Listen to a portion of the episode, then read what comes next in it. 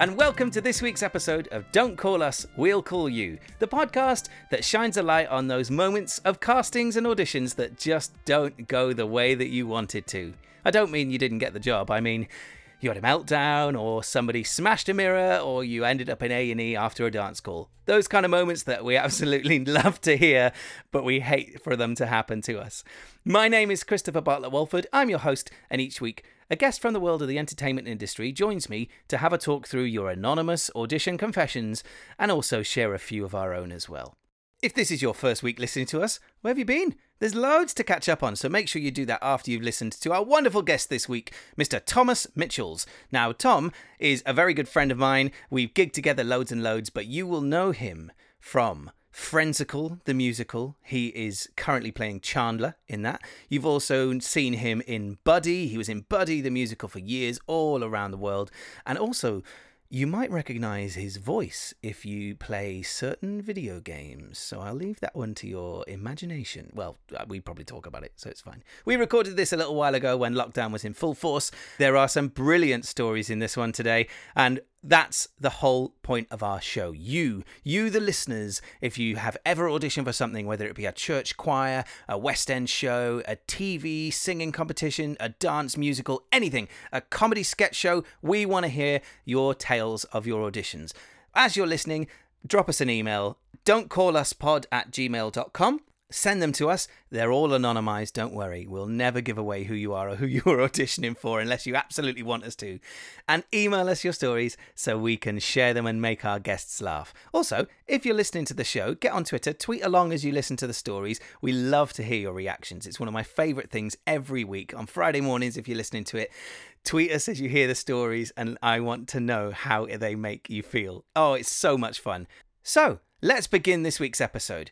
I start the show every week with the same question to our guests to find out how they really find auditions and the casting room. And the question is what do auditions mean to you?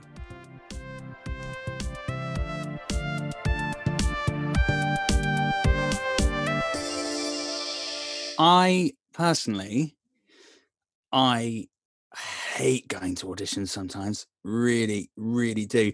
I find the whole audition process very when when it's when it's for uh, say like a, a, big show um because i i've done a, a, right as you'll hear later on I, have done a right bag mixed bag of different kinds of auditions and i just find a lot of them very clinical. You know like a, a some a lot of auditions i've been to have been always felt like a bit of a job interview type environment.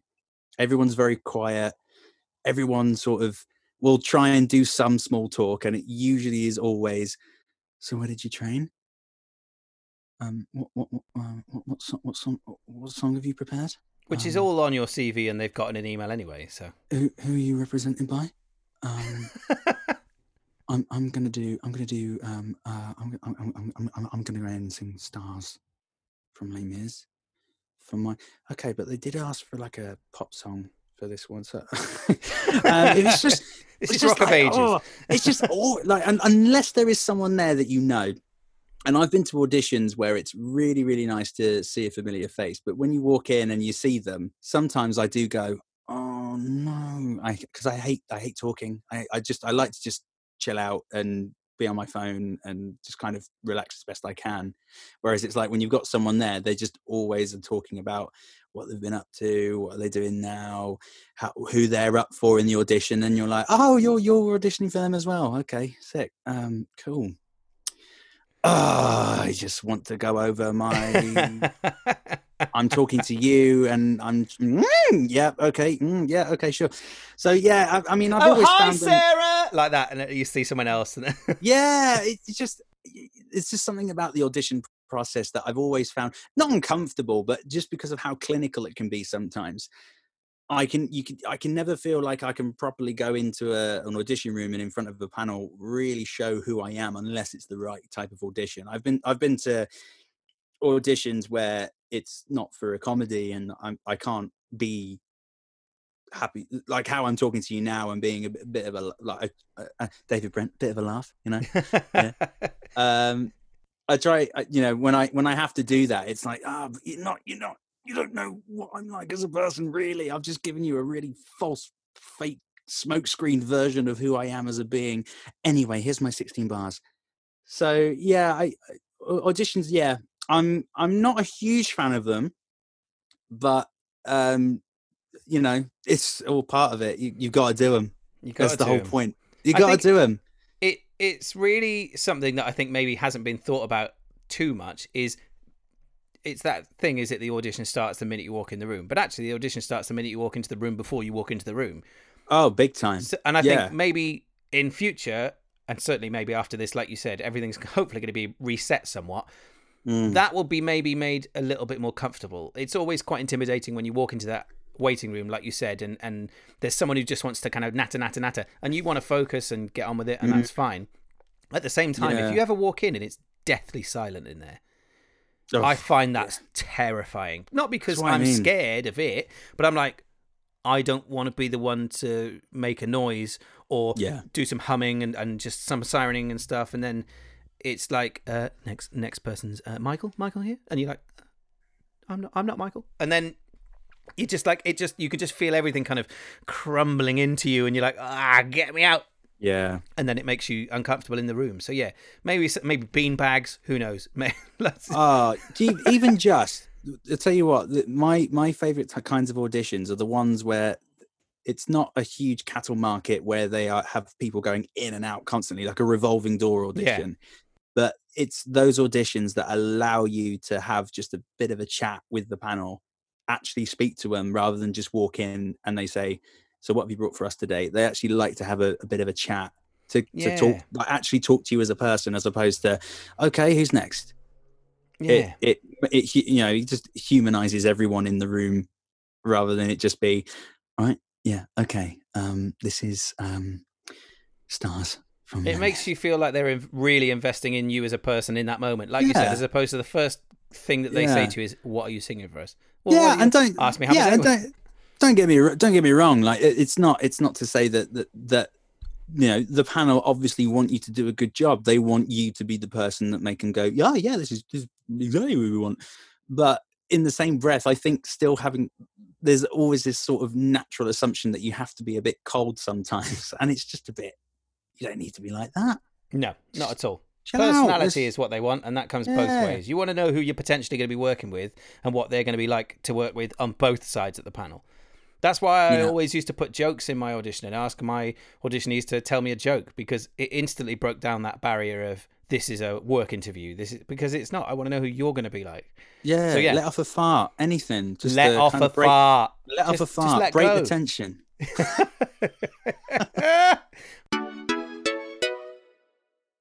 the first submitted story this week um, Oh, is from a musical theatre actor. of course Are you ready? Because these are they're quite long this week, but they I like. don't care Buckle up. don't care i love i love story time So she says, musical theatre girl me saw that there was a casting for an actor musician play with a director that I loved and knew a little bit. The lead character was the only non muso, and I wasn't aiming for those heights, but I was super keen to work with the director, so despite not having played a flute for about six years, I decided to apply with mention of my flautist abilities. Ah. Lo and behold, I landed an audition. They asked me to prepare a monologue from the show, a song, and a song on my flute. Cue me remembering I no longer owned a flute. I had to beg a friend to borrow her flute. Luckily, she had one and she could let me, so it's fine. The day of the audition comes, and I'm crazy nervous. I've never auditioned for a play. Firstly, I mess up the monologue. They want to work on it, and so do I. I keep messing up bits and I want to die a little bit, but we, we get through it. I do my song next. Not my best, but it was okay. Thankfully, they don't ask for anything on the flute. I leave the audition relieved, uh, relieved that it's over. An hour later, I get a call. Can you come to a recall next week? Here's an original song, five scenes from the play, plus one monologue. Please can you learn these and look at the song? We're considering you for the lead. So I'm really pumped by that, but also feeling dreadful at having to learn five scenes and a monologue off book so quickly. By the way, it was a Brecht play. okay. oh, oh, God. Yeah. Oh dear. Oh, that makes it. Mm. I spend all week getting these scenes and monologue down. I look at the song. I go into my recall and they say, let's start with the song. So I go over to the pianist who starts to play. It dawns on me that I literally only looked at the song. Like, just glanced at it. As in, use my eyes to scan the page. That was it. Having been so concerned about the Brecht text, I completely forgot how to be a musical theatre person and learn a song. I try to sight sing along with the pianist. Bless me for trying, but it's not great.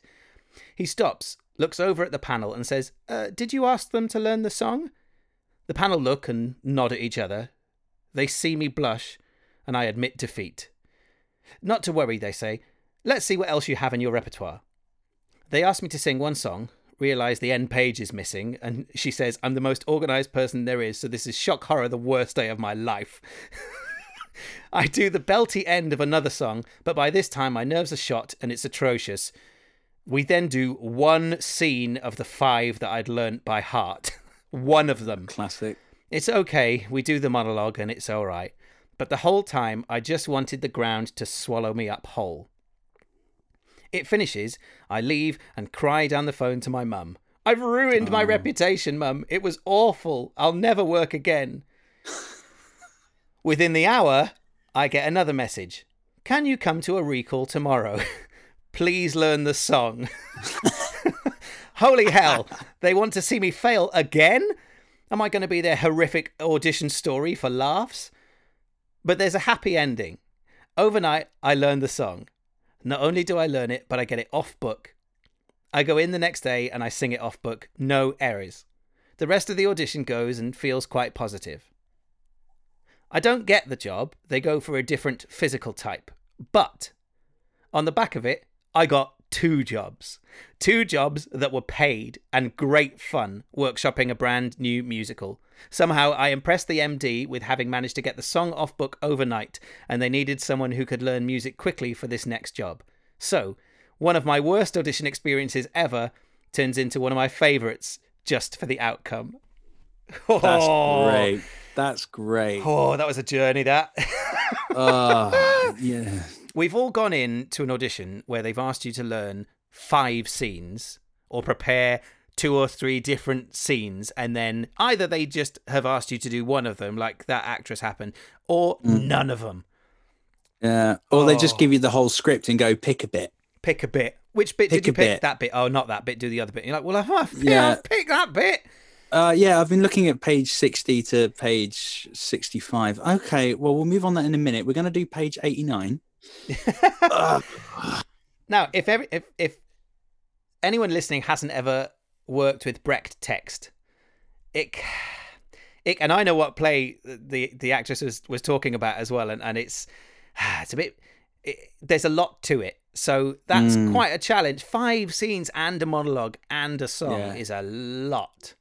But hey, Yeah. she got something out of it. That's pretty good. That's the thing is it's that to to give her credit, you know, doing things a lot of a lot of my a lot of my career has been from being thrown in at the deep end and hitting the uh, sod it button and just saying, okay, well, I'm I'm in too deep now, and a, a couple of my audition stories are results of that.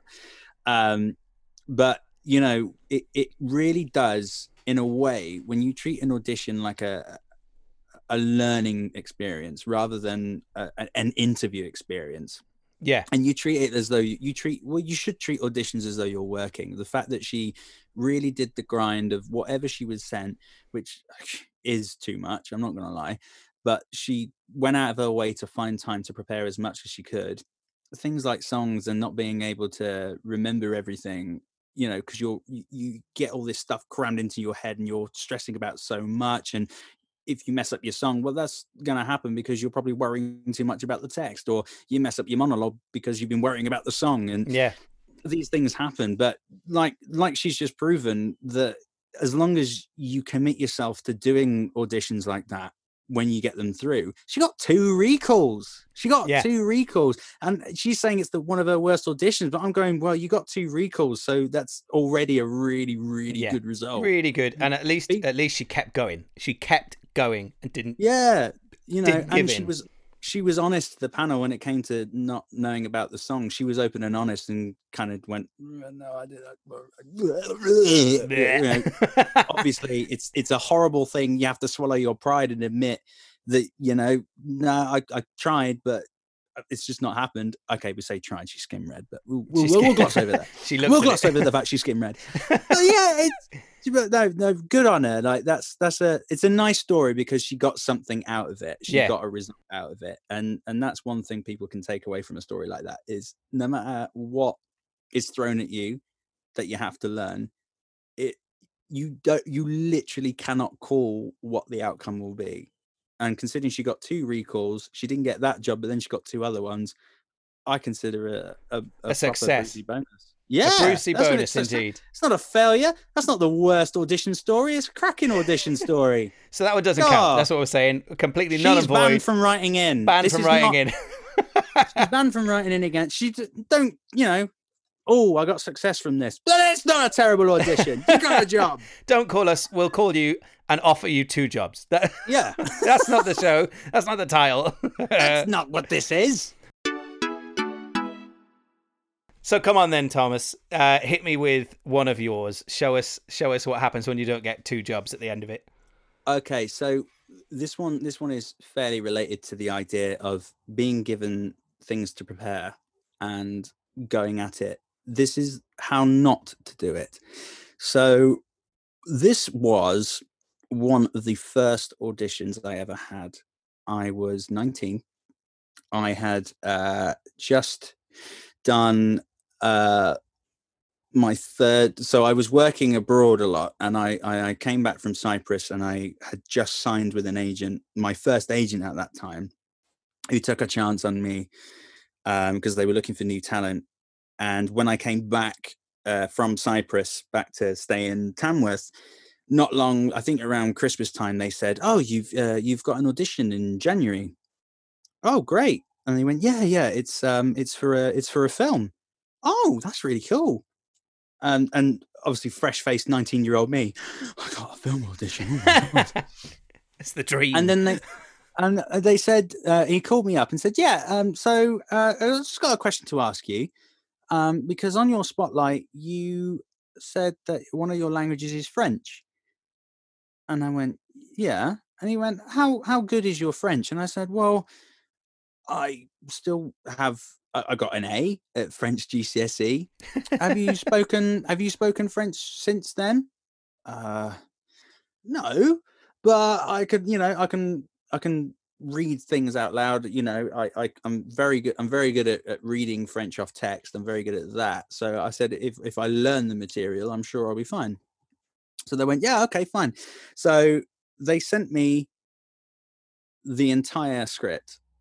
They sent me the entire script and they sent me wait so wait wait they sent me the entire script. So this film is i'm going to say what it is. It is uh, called le prof en vacances which is the teachers on holiday yeah. and it was a sequel to le prof which was a french slapstick film based based on a comic book series, right?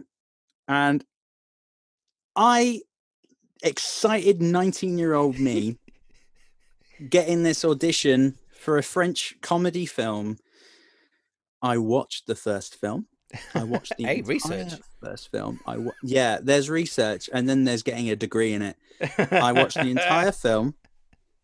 I I went through the sides and I and I got I had a good understanding of the lines in the sides, so that was I was quite happy with that. And then I don't know why, but because I was like I need to I need to understand exactly what my character is. I need to I need to really make sure I, I've got all this knowledge in my head when I walk into that room. I need to have some confidence. Uh, and or, and in my head, I'm like, well, they sent me the whole script, so obviously they want me to read it. So, for an entire day,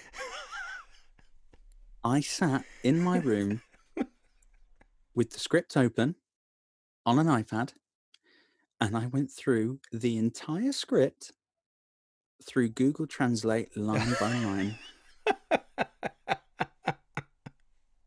just so that I could properly understand the the film, right? And what a thrill ride that film is, I tell you. um, it's a it's about the teach the French teachers being taken by Her Majesty's Secret Service in order to teach the Queen, Queen Elizabeth's granddaughter how to be a proper student because she is a punk rocker in Camden. what? To give you some context of the film, yeah, yeah, yeah. So I, I didn't expect so anyway, that. that's that's not the yeah. Well, that's that's pretty much the the crux of it. The character I was for was like a bit of um, oh god, what's his name in um, it was basically like a child Jacob Rees-Mogg, if I'm honest. Oh dear. And yeah, who was at this private school. Uh, Walter Softy from Dennis the Menace, a bit like that. But I had to speak French, but speak French in a British accent, so I had to be really posh. Um, okay. I had to be really posh speaking French, which was a really mind-bending thing to do. Anyway, we get to the the audition day. I still lived in Tamworth. First thing in the morning, I get dressed up, ready on a train uh, uh, down to Euston and then down to uh, Shaftesbury Avenue. So it was a big trek. It was about two hours, two two hours, two hours fifteen to get all that way from my hometown to, to big London. Big London, you know, there I am. To big London for the big audition. You know, I'd been through London many a times, but I'd very rarely been in London. and uh, I, I get to uh, one of the one of the meeting rooms, Shaftesbury Avenue, and there I am ready to ready to go. There was one other guy waiting, so there wasn't that many people auditioning for this role. So I chatted to this this uh, other guy for a bit, and uh, then I, I got I got called I got I got called up, and uh, the casting director um, is quite a well known casting director who has cast some decent films and may or may not be responsible for the equity self tape guide. Okay. Um, so if you know who he is, that's him. Very, very nice man. Very nice man. And I'm so glad that when I was 19, I had him in the room as the casting director taping me because he was so lovely. Um, but that's not why this was a terrible audition. So I, I get in I get in and I'm very nervous. I, I had never experienced nerves like it at this point. This was the one time I probably looked suspicious on the tube. I was shaking that much. And I get to and and I'm there and the reader is French, convenient. So we had like a little bit of a back and forth. Um I probably told her that I went to the garden with my grandma to play football because I like it. And on Wednesday, so we we do the scenes, and every single time I just I got so in my head that I think this is where everyone everyone knows that I'm like David Brent, but this was the first proper David Brentism I ever started coming out with because every time I did a scene I kept looking directly into the camera lens. As soon as I finished the line, as soon as I finished the gag, I just kept looking at the camera. And it got to the point where the casting director had to go, Will you stop looking at the camera? and I'm I'm I'm I'm obviously like, oh God, oh, silly me, yes, oh God, sorry, uh, yeah, okay, fine, and and then and then after he said, "Will you stop looking at the camera?" I did the line again, um, "Quand je dirai à mon père," and I looked at the camera again, and I went, "Ah, God." Yeah, uh, and then honestly, it was like vocal jazz. It was as though a drum kit had been thrown down some stairs, and um, I I was left at that point. We'd finished, and he went, "Okay, great. Um, thanks, thanks very much, Thomas. Oh. Um, thank you very much for coming in. Um, uh, we'll we'll be in touch with your agent if uh, if we hear anything further. Um, thank you very thank you very much." And just like that, I just walked out, walked out of the room, all of that anxiety left me. I was like, I've done it now. I've done it. But my God, never, ever, ever say you can speak fluent French on your Spotlight CV. never again. Oh my god! At least, at least, you are nineteen. It's gone. It's where it's it's happened now. It's not I've like done it was it. last week. It's It was- over.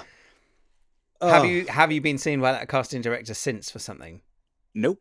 Oh, I think we no. but I uh, no, uh, no, I I haven't. But I, like I said earlier, I I do stand by that. At that at that time, I'm glad it, he was so friendly and nice about the whole thing. It was it was It- f- you could have got shut down a lot earlier by other people. Yeah, but and I think he he let me have he let me have a learning curve. He let me have a learning experience of what it's like to be in an audition for a, a, a film because I don't I, I haven't had many film auditions and that was one of the only ones I had, and I learned so much being 19. Bearing in mind, like I didn't get training for auditions. No one told me how to prepare for auditions. I, I kind of made it up as I went along because that's just all I knew how you do it. Yeah. and the, the way you learn it really is by doing it and him guiding me through that audition as terrible as it was was so much more rewarding for what i learnt from that no matter how cringeworthy it was as an audition yeah yeah because I don't have a Welsh accent, but I am Welsh, very, very much Welsh. I'd always go up to uh, an audition, and, and it was for a, usually it was for TV, and they'd obviously want a Welsh actor, but I don't have a Welsh accent. I'd have to put on a Welsh accent, yeah but I and it I, feels like you're mocking your own act Yeah, you're mocking I- your, like it doesn't feel authentic it just it's weird because they're like, just do it in your own accent. I'm like, well, this this this is my accent. I don't really have very much of a Welsh accent. Toothpaste is about as far Welsh as I go.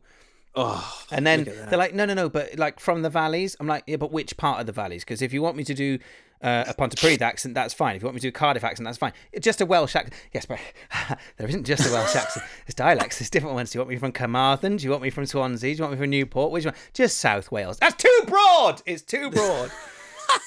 God, can't do it anymore. just sound like you're from a ruined castle I'll just stand there and go, whose coat is that jacket? Is that what you want? Yeah. Oh, lovely. Well, God, I, for I- one, cannot wait. Gavin, and then that's it. I'd That's always, you get. I, whenever I used to do that though, it, and I was funny enough. I was talking to my wife about this the other day. There's so many different dialects, dialects and accents used to fascinate Yeah. me as a performer Mm. because it's such a wonderful skill. And I and I wasn't too up on like the the phonetical kind of way of doing stuff. You know, you write out. We learnt it a bit at drama court school, but I never really clicked with it. Mm. But there was a, a wonderful tip that uh, I might well have mentioned this in in the show already. But there was a wonderful tip that a specific casting team that was casting a, a, a, an English spoken but Welsh drama for Channel Four at the time. They said they I'd already met them a few times, so they knew what my normal accent was. And they said, if you imagine the the kind of rise and fall of whatever accent you're doing reflects the landscape of the place that you're doing it from, that's a really good way of it visualizing an accent. So for Wales, there's lots of up and downs because it's a bit hilly, and then it, so it's a bit like that. And then uh, for Liverpool, it's quite flat a little bit at the time, you know, because it's a really flat landscape. It's a bit more coastal industrial. So I was like, that's a really good thing. So I always kept that in my head, but it still didn't help when all they wanted was this, really. And actually, all they got was sounded like a lived Is there anyone Kingston. alive out there? Yeah. Call out. Llewellyn, are you coming? No, no, I, Uh, I couldn't do it. More phlegm. More fl- Yeah. That's true. Like a lot of a lot live of next to a more phlegm. dialects. but a lot of a lot of accents and dialects, and that's that's how I've grown accustomed to them when I've when I've done voiceover work and and done characters for video games. Is that you do there are natural melodies that sit in Yeah. people's voices, and so you can pick up a lot from that. I mean, if we go into the West Midlands, it's just all about going from this flat kind of voice to all of a sudden going up and uh, you always like to, to turn it up at the end for some reason it's just like I love it. don't I love it. And as a voice actor, you're going to have to do lots of different accents throughout, especially like you said, video games as well. Yeah, I mean, I don't, I, I, I don't get a huge demand for uh, thick Brummy accents in. Uh, uh, I. this this next story, there's a couple of long ones, so I'm going to get through them for you. Um, Go on. this next story, oh, it, it's one of those tales. We've all been there. Ah, it's oh dear. I, f- I really feel for this girl. Um, comes in for an Oh, I'm actress excited. who uh, was auditioning for a pantomime. Ah, already, I love it. Already. Go on. She stars. I was fresh out of drama school and had a string of pantomime auditions.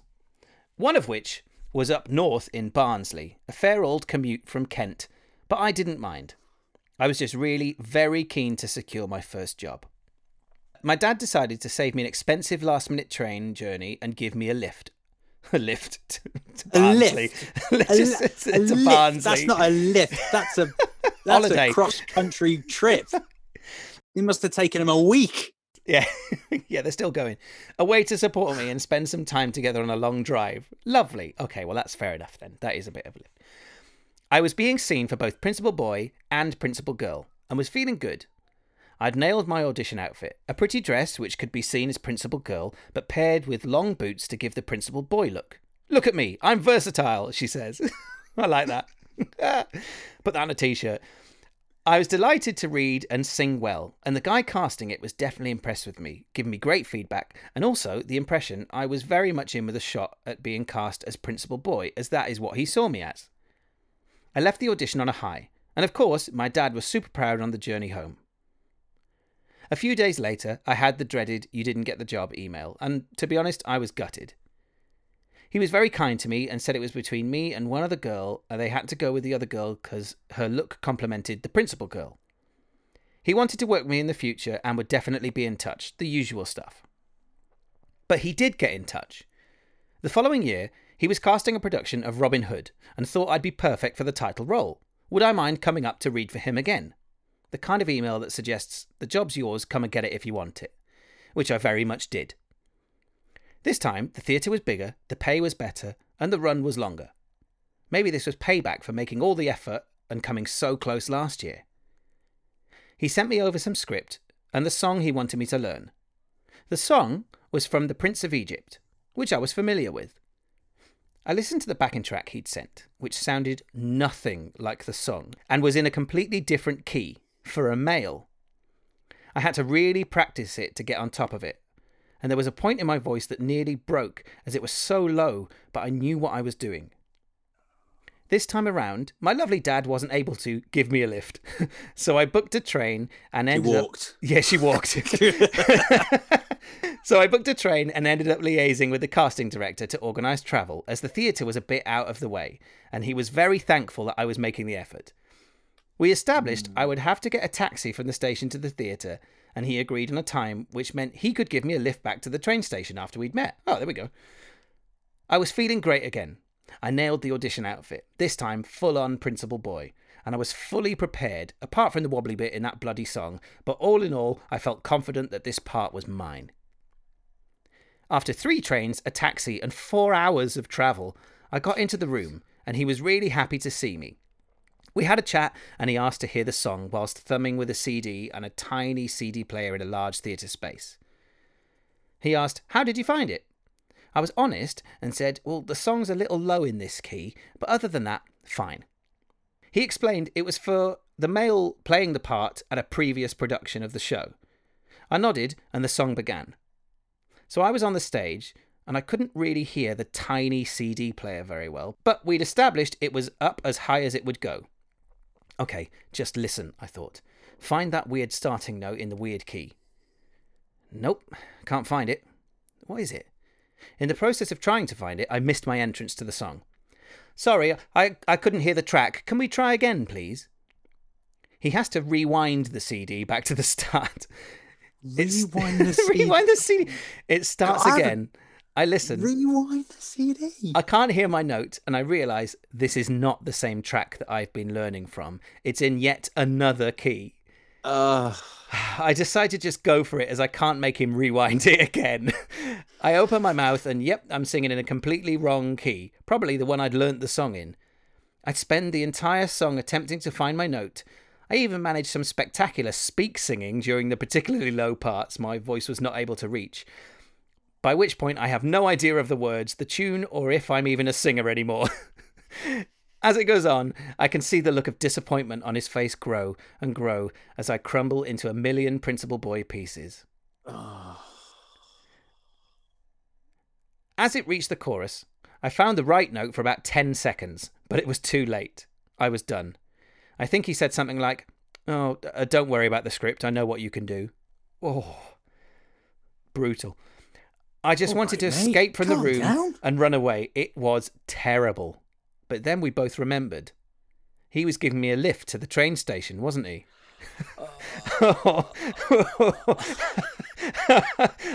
Oh, that, I, I- forgot about that. I could tell he really Ah. regretted offering to do this as we sat in the car for 10 minutes making small talk about the weather and trains. The most awkward lift I've ever been given. Safe to say, I did not get the job which I'd originally thought was mine, and I'd never heard from the guy again. Oh, oh God. no, don't agree to get a lift from the casting director. God, that is that is the that is the moment, isn't it? I, I completely forgot about that. You can feel it going. We've all missed keys. We've all had not heard. And obviously, I, by the description, you can imagine it's one of those tiny little silvery blue CD players, runs on two Oh. AA batteries, and they've got it to fill a 500 seater theatre. Oh, come I, on. I I had an audition where I, I I actually had to I had to sing with a CD player like that, and it was in a big community theatre space, and it just it, it- is just the most annoying thing to have to sing with because you end up singing louder than the entire Yeah. CD player and you can't hear it. You just can't. Or- you have to kind of guess what happened. Don't put the CD player. If you're a casting panel, don't put the CD player on the table that you're working from facing you. Because then all you're going to hear is the track, and it just looks like someone's going, I want to Yeah. dance with somebody. Really quietly. and the other- Yeah. I can't hear you, and you end up just absolutely bellowing it in their face. Then they stop it inevitably, and you just go, yeah, really loudly out of nowhere. Oh, sorry, sorry.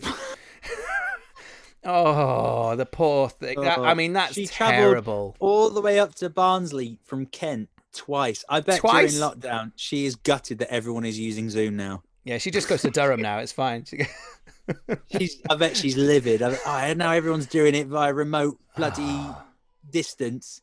Unbelievable. Oh man. oh, but that's the thing though, is don't like no matter how inviting and enticing it seems to have yourself full of confidence I've definitely got this job. Just try not to think that because you Yeah. can't because you you just you just risk setting yourself up Yeah. for feeling even worse and then having the worst journey to the train station ever. Just So, uh, go has, in it, has it rained lately? Uh, Oh, is it? Is it? Uh, Oh, oh. How far's Burnley from Barnsley? They're quite close, aren't they? Uh, oh, dear. Oh, dear. I want to know how long that journey took from Kent to. Well, she said Bar- nearly was it four. Barnsley? Was it four trains or something? Oh dear.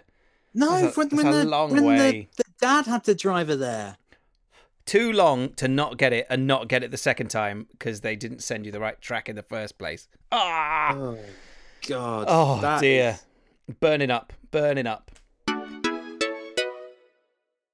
Right. Hit me with another one of yours. All right.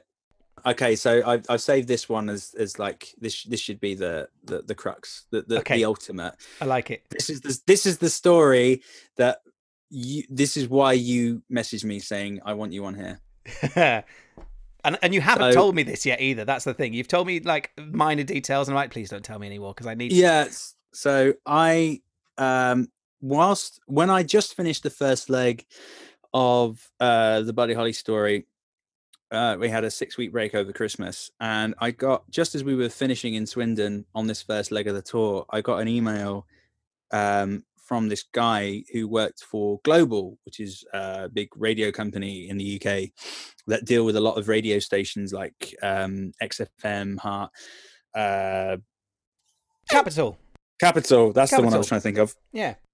And uh, they uh, basically got this random email off him saying, um, "We'd I- I'd really like to um, been trying to get in touch with you. I'd really, really like it if um, we could get you in to our studio because we'd love to audition you for a radio presenter role for uh, regional radio in the West Midlands. Uh, and this particular radio station is Heart FM, which I'm quite happy talking about because it's it's it just like really encapsulates exactly what I had to do in order to, to be in this. so Heart FM, I love I love Heart. You know, more music variety. There you know, is. There is. yeah, more music variety. We say variety, but we play the same 10 songs again and again and again. and uh, uh, that, that's it. That's me blacklisted from that radio station. and uh, no, so this guy, this guy invited me to. It was actually a really exciting day. So I, I was invited to Leicester Square, where the global um, headquarters are, uh, and where all the national uh, national and London bases of radio stations are. And it's like every floor is a different radio station. So you go in. It's it's like a, a weird theme park, isn't it? Going into the global building. I love it. I love it. It's really weird. So you get floor one, you see all the green of XFM. Floor two, you see all the red of Heart, and then floor three, blue and white for Capital. And it was a really, it was really cool. That it just wasn't somewhere I'd ever expected I'd end up having a little walk around. So I get escorted by the uh, the guy auditioning me, and he takes me through um, to one of these side side studios, um, which I'd imagine they use for um, podcasting and um, just side interviews. Maybe they don't want to use a main studio for something, and they want to record an interview off away somewhere. So it was this little, it was this little studio that had a window. And as I as I came in to sit down, I looked through the window, and Mark Wright is doing his um, radio show live just through there and you're like oh okay this is not what i expected at all um and so we, we sit down and we basically have a chat and he, he talks he talks me through you know the the Heart FM message and and how how things are meant to sound what what feelings we want to encourage from the listeners and what what our, our audience demographic are all these all the like really like all the statistical analysis of basically what this radio station is and who who it's for. And basically it's just all about positivity having fun and like giving you good happy music to get you through the day blah blah blah. Um so he he says uh, right okay so here's the setup. Here's um here's your here's your microphone you'll be using uh, and here's this software here uh, on this uh, computer monitor. This is where you'll you'll play your tracks and this is your countdowns so that you know how long you've got to talk before the next uh, audio track comes through. Uh, maybe you play an ad here. And he's showing me all this stuff. I had never seen this piece of software before in my life and I'd never, and, and he was like, "So do you want to do you want to try and like we'll we'll do it. We'll record a demo where you present your own little bit of drive time, and uh, you'll play a song." I said, "I I have no idea how to use this. Can I? I've never I've never been in a radio presenter role in my life." And I went, "Can I just maybe just you act as my producer?" Because obviously I'd be trained up in how to use that if I got the Yeah, job. So fair. That's so I was fair. like, I'm not going to know how to use that in in however long we're here for. you can't walk in and just drive the desk immediately. You need to learn. no, I was. I think I was in there for about half hour, forty five minutes. So there's no way I could have been shown through the whole system. So Mm. he he was like, "Oh yeah, no, that's absolutely fine. I'll I'll be your producer for now. All you do is you just you just um just present the show, do, do a bit of drive time." So he said, "Do a bit of a talk. Um, I'm going to play you out of this song, and you're going to do this competition." Talk about the competition, how to get in, give them the phone number, ask them text in, tweet, and then maybe read out a couple of tweets and then link into the next track and press it and we'll record all of that. Right. Okay. just a little bit then. That's exactly how he said it. It was honestly like, and, he's like, but be happy. Be like, he's giving me voice acting notes as well. Like, be energetic, be happy. Don't be too out there. Be crazy. da, da, da."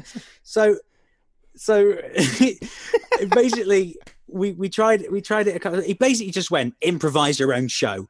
Just just pretend you're on a show. Go, just do it, do it. I'm like, okay. Uh, so I uh, so Maroon Maroon Five was was playing. It was uh, Very hard. That that is. yeah, moves like Jagger. You know, a proper Oh. Heart FM song. As it's playing out, and I'm, I'm there on the microphone just as it's coming through. Bearing in mind, like improvising a radio show, so I'm there like that was, of course, Moves Like Jagger by Maroon 5. And don't forget, ladies and gentlemen, that you have, of course, got the Maroon 5 competition to go see them live at the NEC in Birmingham. and don't forget that when you, you, you get you you get your tickets. You, you the prize. We're giving away a prize. We're giving away two tickets to see Maroon Five. So feel free to call us on 0800 772 869 or text us into our mobile number at 07888 396 287. Back when um, it was an actual of, mobile number. Oh wow. Yeah, someone call that number. But of course, as well, um, we've got this is this is me, Thomas Mitchell's taking you through your drive time hour. So have you got any stories coming in? Let us know. Tweet us at Heart FM on Twitter. Get in touch with us on Facebook as well on our Facebook page, and we'll read out some announcements. We have Karen. Karen says she is very excited to go out with her friends on a night out in town having a great time in town. Obviously, made that up. Thanks, Karen. We've also got Derek here as well saying, absolutely loving the show, Tom. I've certainly got moves like Jagger myself, laughing nice, face, nicely done. Driving in rush hour traffic from Grimsby. Well, hopefully you get to Grimsby safe and sound, Darren. All the best for you. And anyway, here is Baby by Justin Bieber. Oh, and there's nothing worse than obviously being thrown into that situation of having to make up your own little radio link. And then he says, Okay, now can you make it can you make it sound like you're a bit more confident in what you're saying and maybe maybe not repeat yourself again with words you repeating yourself. I, I, don't know what I'm saying. I'm just giving it a go. I'm, like, I'm, I'm there and I'm going, that was, of course, moves like Jagger from Maroon 5. And don't forget that. And it's like, you're sounding a bit too radio presenter. try and tone down. I'm like, I've never, I've never been a radio presenter before in my life. I've never been on radio. Just think Partridge. Think presenter. Partridge. Are you there? Who's that lovely man with the lovely singing voice? It's Annie Lennox. Who invented the skip? Right. Oh, it was it was just one of those moments, and you could see that he was really wanting me to. Oh. It was like he was expecting me to have some sort of revelation, and I said, "What more do you want from me?" and then he said well obviously we can we can do some more work i think if we get you in because he was based in the west midlands and he said well obviously we can we can get you in we'll do some more we'll do some more training with you and we'll get you set up to make a proper demo and we can move you along i said okay yeah that sounds great so i was a bit like oh maybe they do he does yeah. want me as a radio presenter that sounds really cool um i wouldn't say no to that um also while mark wright is just doing this a lot. Well, you can't see it, but he's like constantly looking through the window as he's doing his radio show. He can smell the competition. That's why he can smell the competition. He wants those Maroon Five tickets.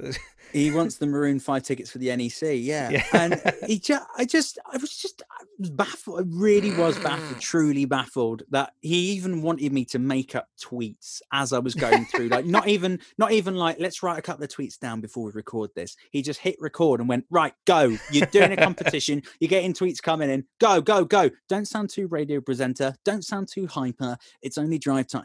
Mate, give me give me a chance. Oh, yeah. And then uh, sadly, sadly, uh, due to the way the radio industry has changed since then, I tried to get in touch with him and he'd moved on to pastures new. And oh. I no longer got to live out the potential career change in being a radio presenter for Heart FM. Radio. So, is... Heart FM, if you are listening, I'm still available and I'm quite happy to present drive time, especially for Friday nights. Nice, Let's get nice, Karen nice. that party. nice, nice. No, no one wants to go to a Karen party right now. I can tell you that. Is Kaz, Kaz party. She's not a Karen. She appreciates life, all walks of life. She's a Kaz. She's a, got a party attitude. She's on her well, she, she, she would be on her way to Wetherspoons, but she hates Wetherspoons now. No, Karen's definitely going straight back to Wetherspoons the minute she can. she bought shares. Pink gin and lemonade. Yeah. Karen between nine to five, Monday to Friday. Keza on the weekend. She's a Keza. Sorry to any Karens listening. Genuine Karens.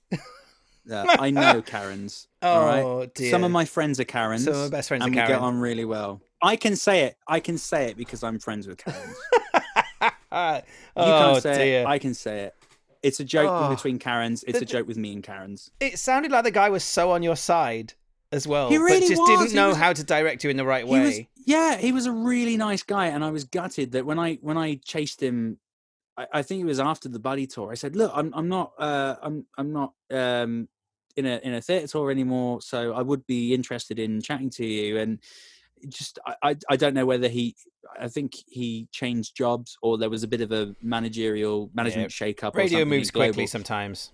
global is such a like radio is just its own beast um i know so many people that work in radio um and it is just such a sometimes it can be such a bit of a real free for all and I, I was actually i was actually a bit gutted that i didn't get the chance to do it again because i yeah, i thought to myself oh wow i could be i could be a presenter for heart and that would be that would be really cool i'd really be up for that um but no alas that did not happen so hopefully i can be like partridge and be on norwich fm someday That What's your nice. favourite shoe? It's for.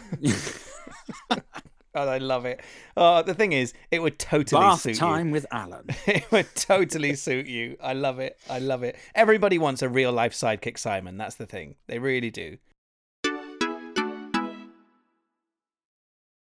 This is one that, well, the actor, he writes, I'm writing to you with the tale of a true disaster of an audition that I have never shared with anyone before. this is it. He says, I swear this is true. I haven't told anyone because they simply wouldn't believe me. I hope you do.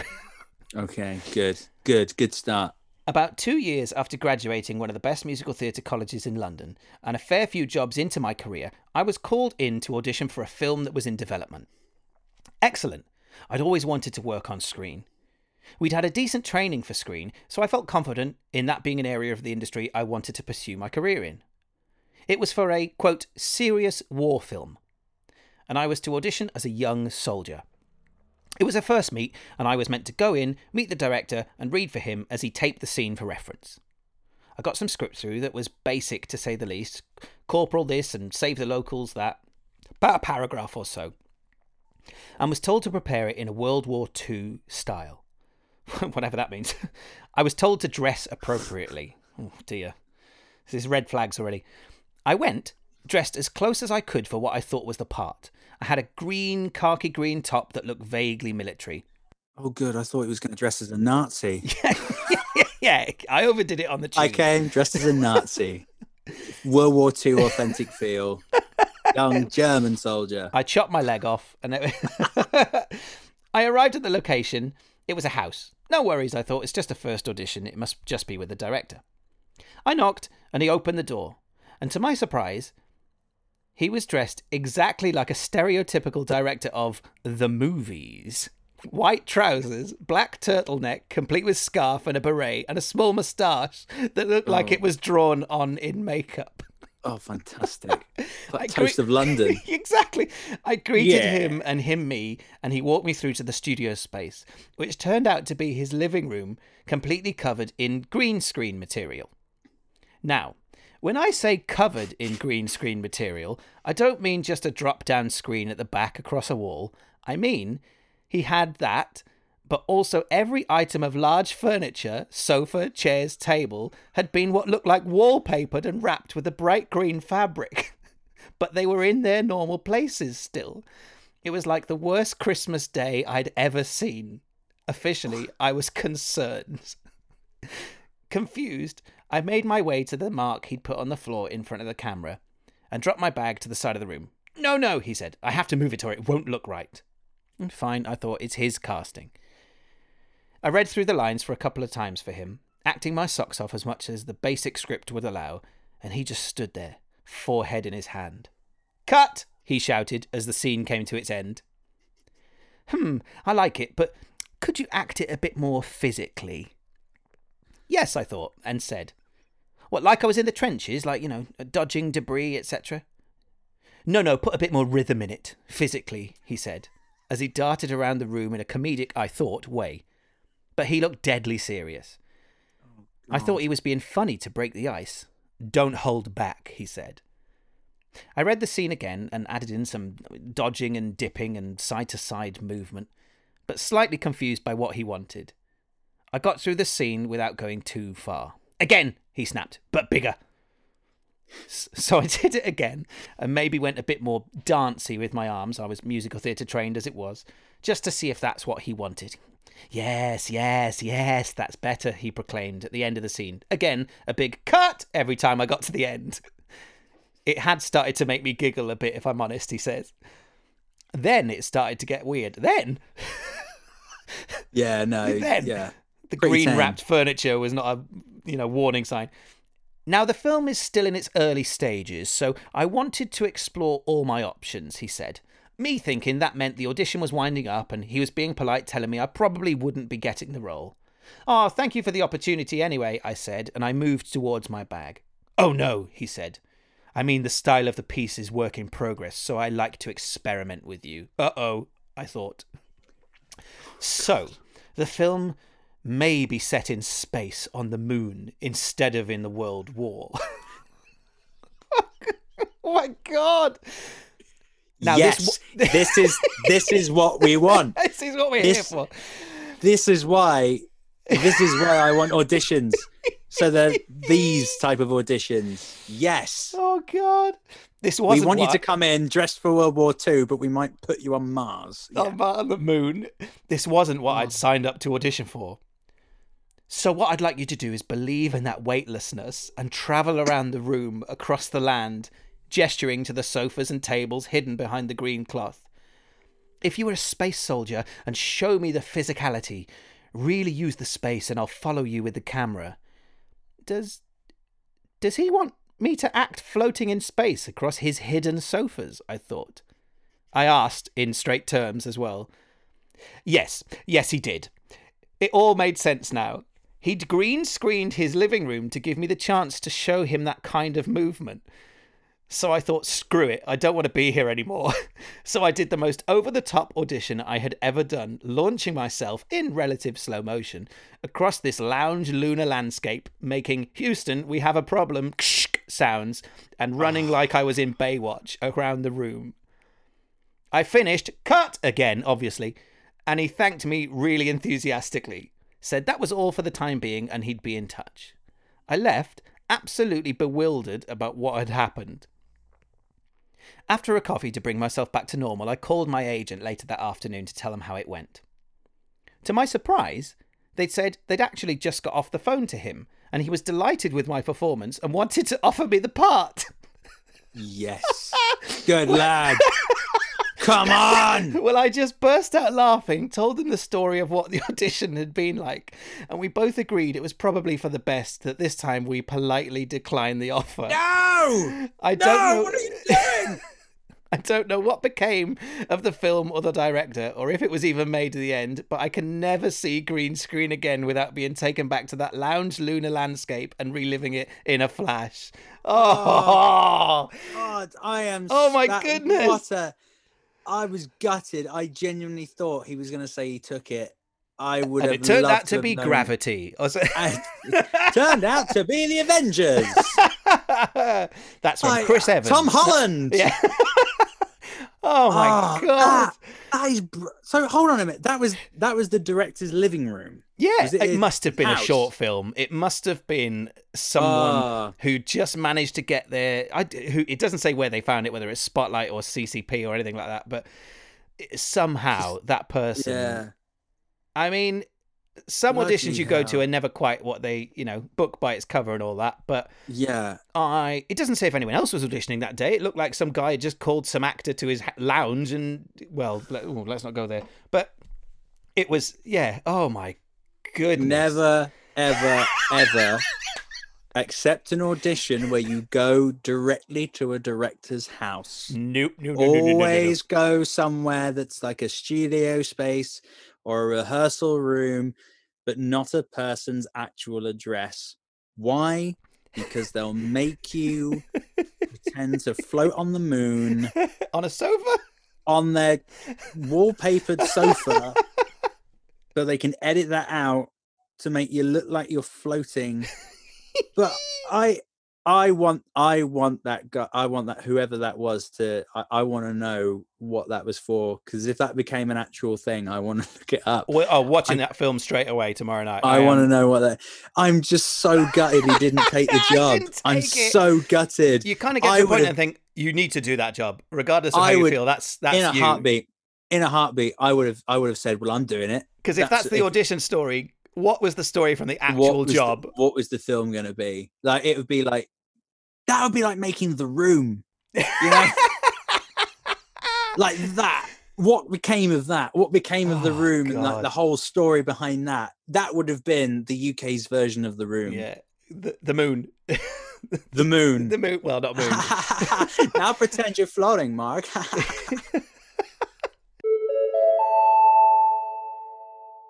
Before we wrap up, we like to remind ourselves on Don't Call Us, We'll Call You that it's often not just the auditions that can go wrong, but even when you land the job, sometimes on stage things go wrong again. So, Thomas, tell mm. me one of yours. What happened when something didn't go to plan on stage, or when you got the job, or in a role, or whatever?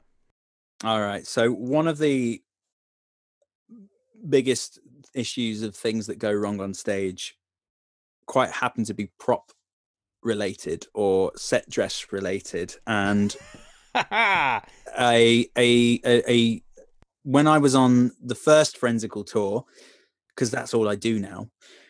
So, so you know first second 18th Friendsical tour this is the first Friendsical tour I did. And uh the um the set was dressed obviously to look like the, the famous Monica's apartment. And our director had this wonderful idea of yeah let's put let's put food out on in bowls and put it out on the coffee table for certain scenes so like joey can have a snack on something and like give give us something to do when we're not acting in the scene in the dialogue. We can we can change our blocking a little bit. And for some reason stage management thought getting something like popcorn was a cheap and simple way of um, filling that bowl because then obviously every time we did a show they'd have to use a fresh amount. They didn't use like the same thing because it was being eaten so it was like a health and safety thing. They they filled it up as, with a brand new packet. Um, one of the many random expenditures of the Friendsical tour um, pop a load of popcorn and subway sandwiches. And popcorn so the popcorn would sit in the bowl and it would be on the table and there was this one song uh called so, so this happened right so there's this one song called geology rocks which nice um, title. Um, i love it. yes exactly it's a friend's reference already and it's a it's a it's one of the best songs in the show simply because it's ross dancing with two dinosaurs and everyone else is in like a frozen tableau and he's just like giving it hell for leather um pretending to be this rock star. And there's one moment in the choreography uh in in darren vincent carnell's choreography where he jumps onto the onto the coffee table and does the final bit with the two dinosaurs. This is brilliant. Uh. so what happened is that the bowl was not where it was supposed to be on the coffee table. It wasn't placed right.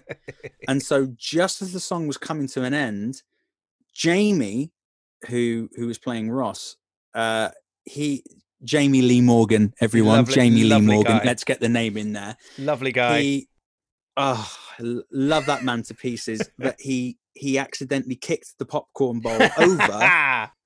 and when I say it covered the stage.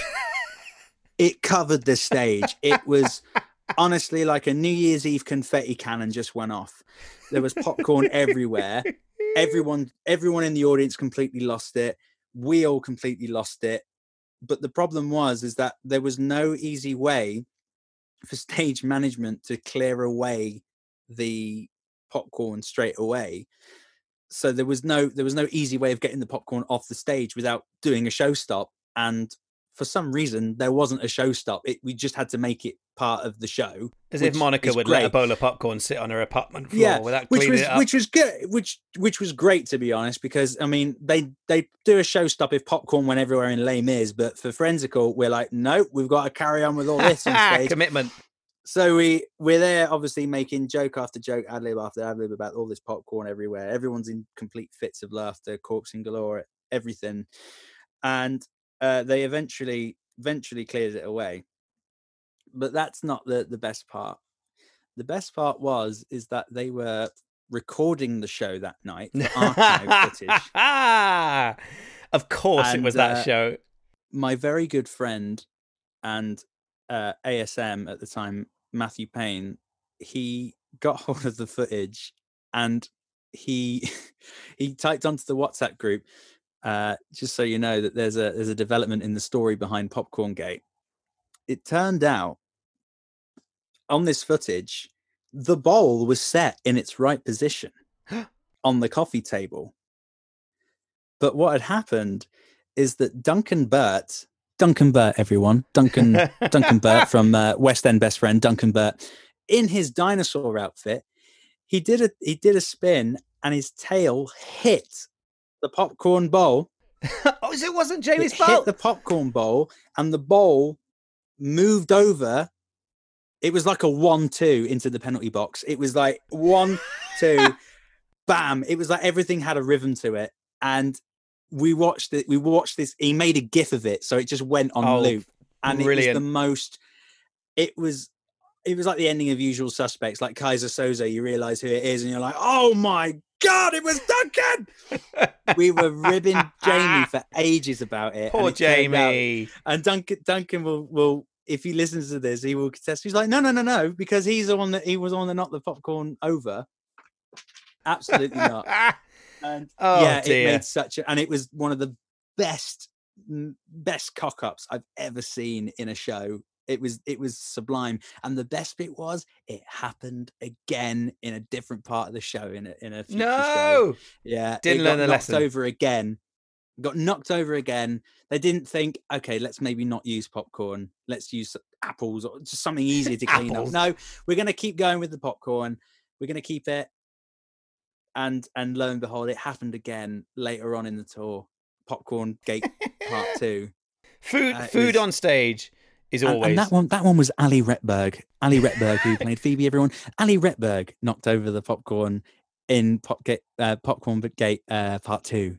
Ali Ali Retberg. So the first one was Jamie Lee Morgan and Duncan Burt. The second was Ali Retberg. I think just we need so that gift that to in- share on our Twitter this week. I think that's what we need.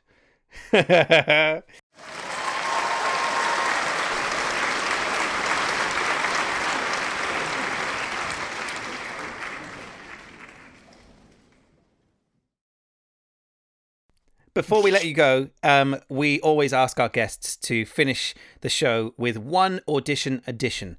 Something, it could be humorous, it could be uh, a sensible, it's never a sensible one, let's face it. Um, an audition addition, something you'd add to the audition process to make it better. Well, I've got I've got two answers. Love One it. Serious. Um, what I I feel every time someone goes into an audition room, they should be given the option of having a gin and tonic before they go in. Lovely bit of booze. I I think alcohol to calm your nerves is a wondrous thing. Uh, like just, that. You know, just just enough, you know, just a tip or just a, a nice G and T, but not like a Gordon's, like a something a bit spicy that's good for your voice, like a Bombay Sapphire. You know, just has that spice behind it.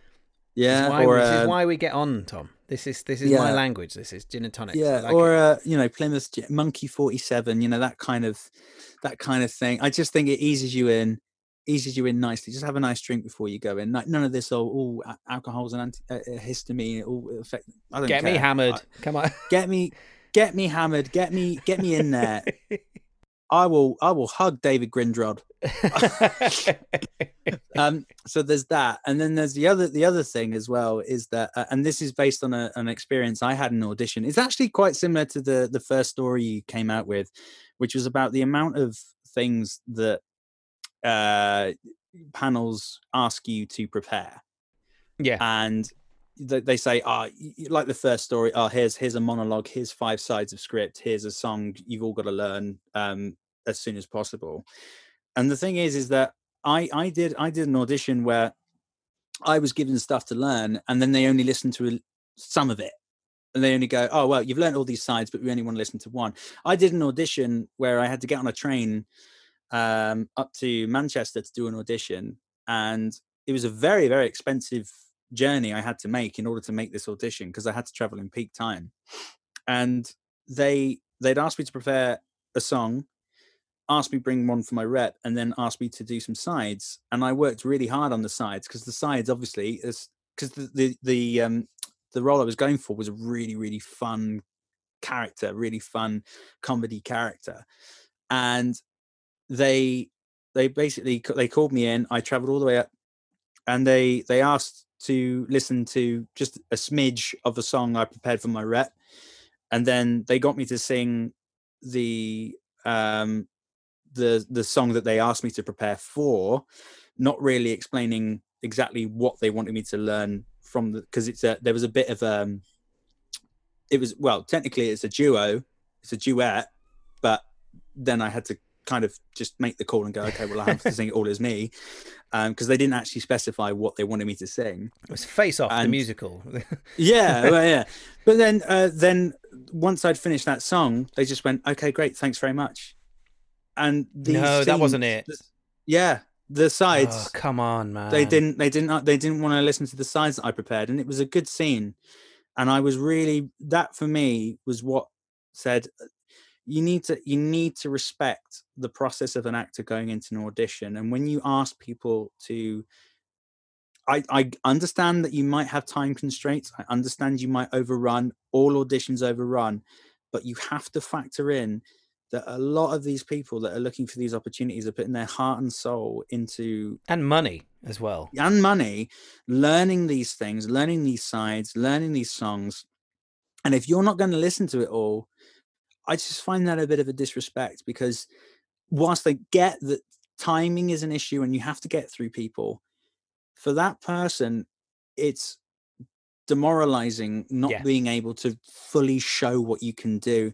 And one of the songs that I did didn't go very well, but I felt like if I had done the sides, it would have shown them that yeah. okay, I I may have messed up a little bit in that song because of the whole thing that uh, I was it was a duet, but I had to kind of do all of it. But you didn't give me the chance to show you what I can do acting wise, yeah. how I can take direction. You didn't give me that chance. And so that massive train journey that I did to come up here, spend all that money to come up here because you asked me to be here, it just seemed pointless. I could have just saved money by being at home. Audition shouldn't feel like an obstacle course, and if you don't get no. past the first bit, you're not allowed to do the rest of the course. It, it's exactly as you said, and it does reflect the first one.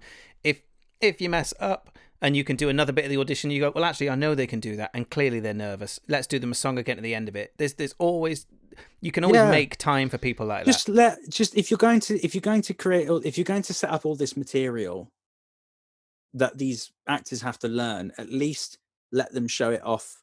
Yeah. Let them let them go through the process because auditions are jobs themselves. We're freelancers and we have to have we have to obviously find the work that pays, but an audition is also a job in itself because it's you showcasing your work it's you marketing yourself it's you showing what you can bring to a show and if you're not being met with that okay let's see everything that you can do that we've asked for you to do yeah. if you're only like okay let's see let's see 25% let's see 75% but not 100% i don't think that's fair mm. and that's something that i think so and and also it's giving someone five like like the the first story giving someone five sides to learn five acting scenes to learn and you're only going to pick one they've probably picked the one that is let that yeah. she's less co- they're left co- less confident Sod, in. Sod's law, in it? Sod's law. It's the one that they learnt last, or it's the one they couldn't connect with, and so it's not giving them an opportunity. Whether she chose it or not, I don't know. But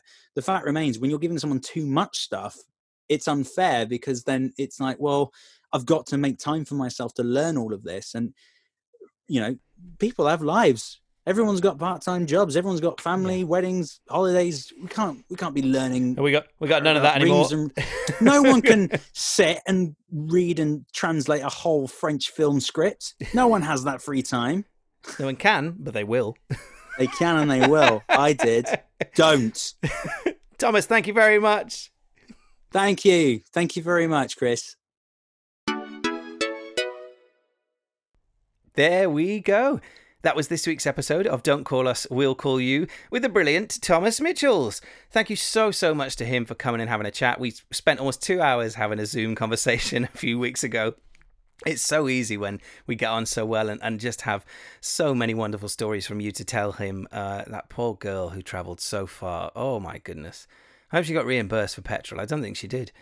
We love it when you tell new people who don't know about us to listen to the show, and that's the easiest way you can support us. We don't ask for any money or anything like that. We just want you guys to tell people, whether they're actors, performers, singers, dancers, or just fans of funny stories. Give us a tag on Twitter at Don't Call Us Pod, and also on Instagram. If you head to Spotify, if you're listening there, you can actually share the sto- uh, share the show straight to your stories as well. That's a really great way of telling people to listen and, and inviting them to listen to some giggly stories. So thank you very much. Also, if you haven't listened to all of our shows yet, there might be people that you don't know who they are. There might be people that you do know who they are and you don't realize we've recorded with them. Go back down to our episode list and listen to the ones that you haven't, because I promise you there's stories in there that are going to make you both cringe and howl, smile and cry with laughter. If you are inclined, then leave us a little review on Apple Podcasts. A five stars and a little review helps us be found by other people. We're not needy. We just like to be found by new listeners. And also, every week our guests uh, nominate two worthy causes that they'd love you to contribute to if you have the means. Even a pound towards them helps, uh, whether it be theatre charities, childcare charities, cancer charities. It's just a nice little way that we can reach out and use our platform to raise some funds for people who desperately need it in this lockdown time and you'll find the links for Tom's choices in the episode description. So, once more, thank you very much for myself, John Webb Carter, our co producer, and our guest this week, Thomas Mitchells. Everyone who's contributed stories so far, thank you so much. Continue to do so. Don't call us pod at gmail.com. But until we speak again and you hear our lovely dulcet tones, I wish you a very good week. Stay safe, wash your hands, wear your mask, and remember don't call us, we'll call you. Goodbye, everybody!